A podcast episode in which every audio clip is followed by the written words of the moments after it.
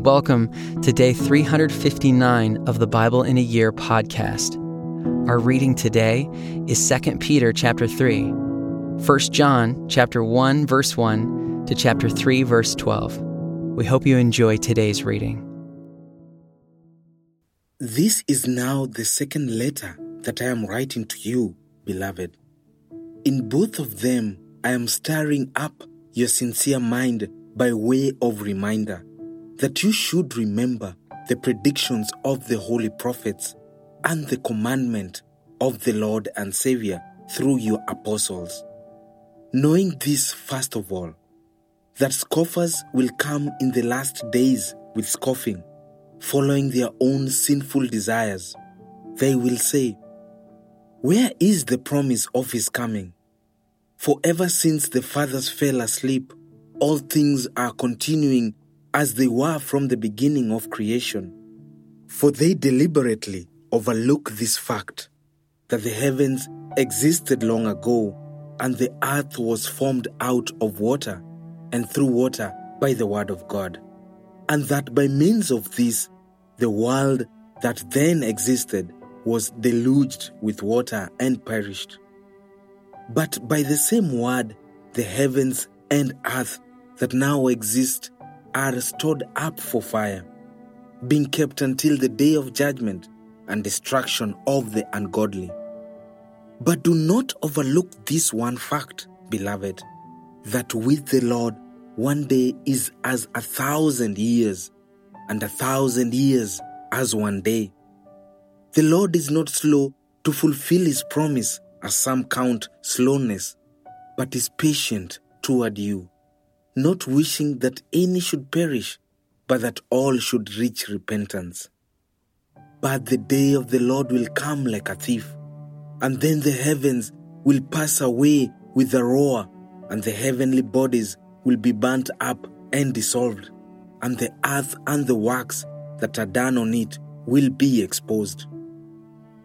Since all these things are thus to be dissolved, what sort of people ought you to be in lives of holiness and godliness, waiting for and hastening the coming of the day of God, because of which the heavens will be set on fire and dissolved, and the heavenly bodies will melt as they burn.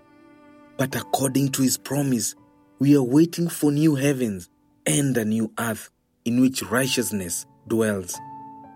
Therefore, beloved, since you are waiting for this, be diligent to be found by him without spot or blemish and at peace.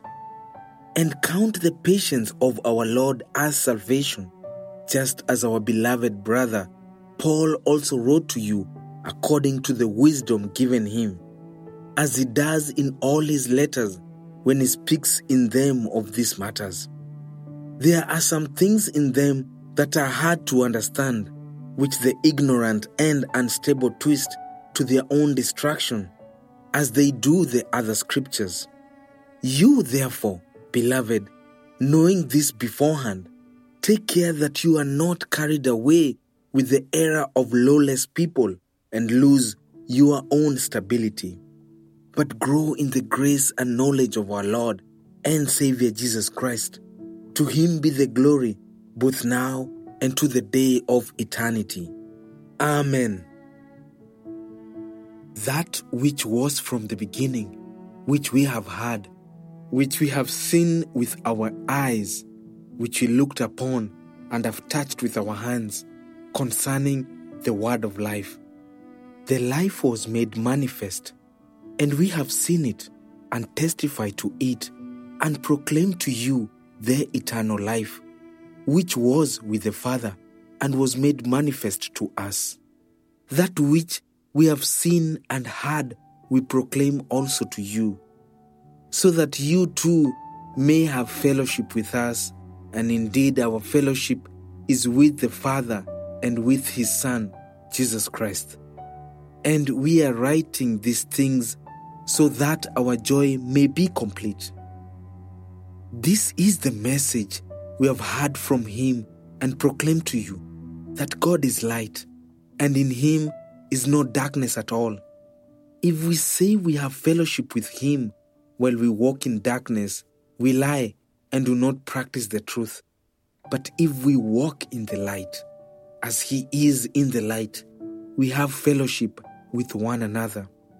And the blood of Jesus, his Son, cleanses us from all sin.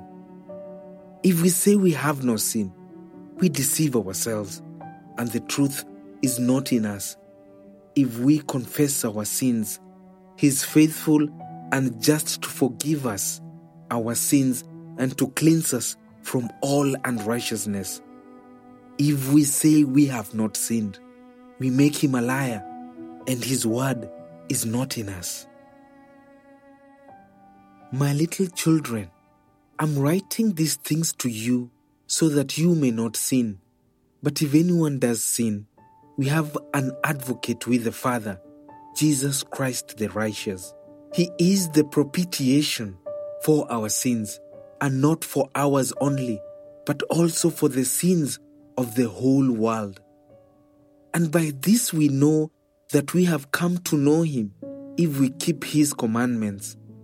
Whoever says, I know him, but does not keep his commandments is a liar, and the truth is not in him. But whoever keeps his word, in him truly the love of God is perfected. By this we may know that we are in him. Whoever says he abides in him ought to walk in the same way in which he walked. Beloved, I'm writing you no new commandment, but an old commandment that you had from the beginning. The old commandment is the word that you have heard. At the same time, it is a new commandment that I am writing to you, which is true in him and in you, because the darkness is passing away and the true light is already shining. Whoever says he is in the light and hates his brother is still in darkness. Whoever loves his brother abides in the light, and in him there is no cause for stumbling. But whoever hates his brother is in the darkness and walks in the darkness and does not know where he is going because the darkness has blinded his eyes. I'm writing to you, little children, because your sins are forgiven for his name's sake. I'm writing to you, fathers, because you know him who is from the beginning. I'm writing to you, young men, because you have overcome the evil one. I write to you, children, because you know the Father. I write to you, fathers, because you know him who is from the beginning. I write to you, young men, because you are strong, and the word of God abides in you, and you have overcome the evil one. Do not love the world or the things in the world. If anyone loves the world, the love of the Father is not in him. For all that is in the world, the desires of the flesh and the desires of the eyes and pride of life, is not from the Father, but is from the world. And the world is passing away along with its desires. But whoever does the will of God abides forever. Children, it is the last hour. And as you have heard that Antichrist is coming, so now many Antichrists have come. Therefore, we know that it is the last hour. They went out from us, but they were not of us. For if they had been of us, they would have continued with us. But they went out that it might become plain that they all are not of us. But you have been anointed by the Holy One, and you all have knowledge. I write to you, not because you do not know the truth, but because you know it, and because no lie is of the truth. Who is the liar but he who denies that Jesus is the Christ? This is the Antichrist, he who denies the Father and the Son. No one who denies the Son has the Father. Whoever confesses the Son has the Father also. Let what you had from the beginning abide in you. If what you had from the beginning abides in you, then you too will abide in the Son and in the Father.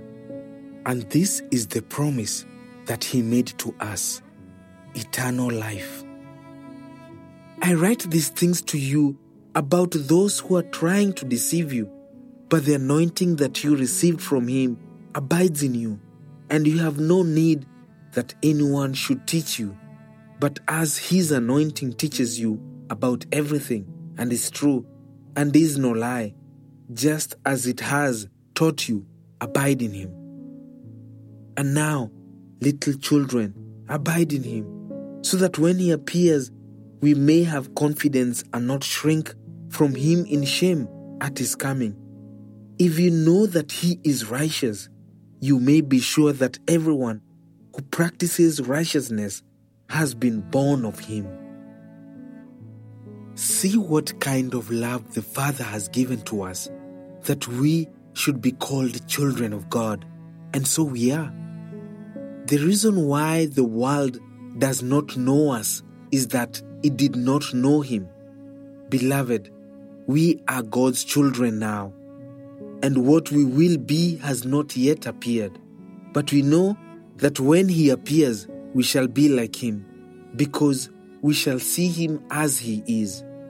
And everyone who thus hopes in Him purifies himself as He is pure. Everyone who makes a practice of sinning also practices lawlessness. Sin is lawlessness. You know that He appeared in order to take away sins, and in Him there is no sin. No one who abides in Him keeps on sinning. No one who keeps on sinning has either seen Him or known Him. Little children, let no one deceive you. Whoever practices righteousness is righteous, as he is righteous. Whoever makes a practice of sinning is of the devil, for the devil has been sinning from the beginning. The reason the Son of God appeared was to destroy the works of the devil. No one born of God makes a practice of sinning, for God's seed abides in him, and he cannot keep on sinning because he has been born of God. By this it is evident who are the children of God and who are the children of the devil. Whoever does not practice righteousness is not of God, nor is the one who does not love his brother. For this is the message that you have heard from the beginning that we should love one another. We should not be like Cain, who was of the evil one and murdered his brother. And why did he murder him? Because his own deeds were evil and his brother's righteous.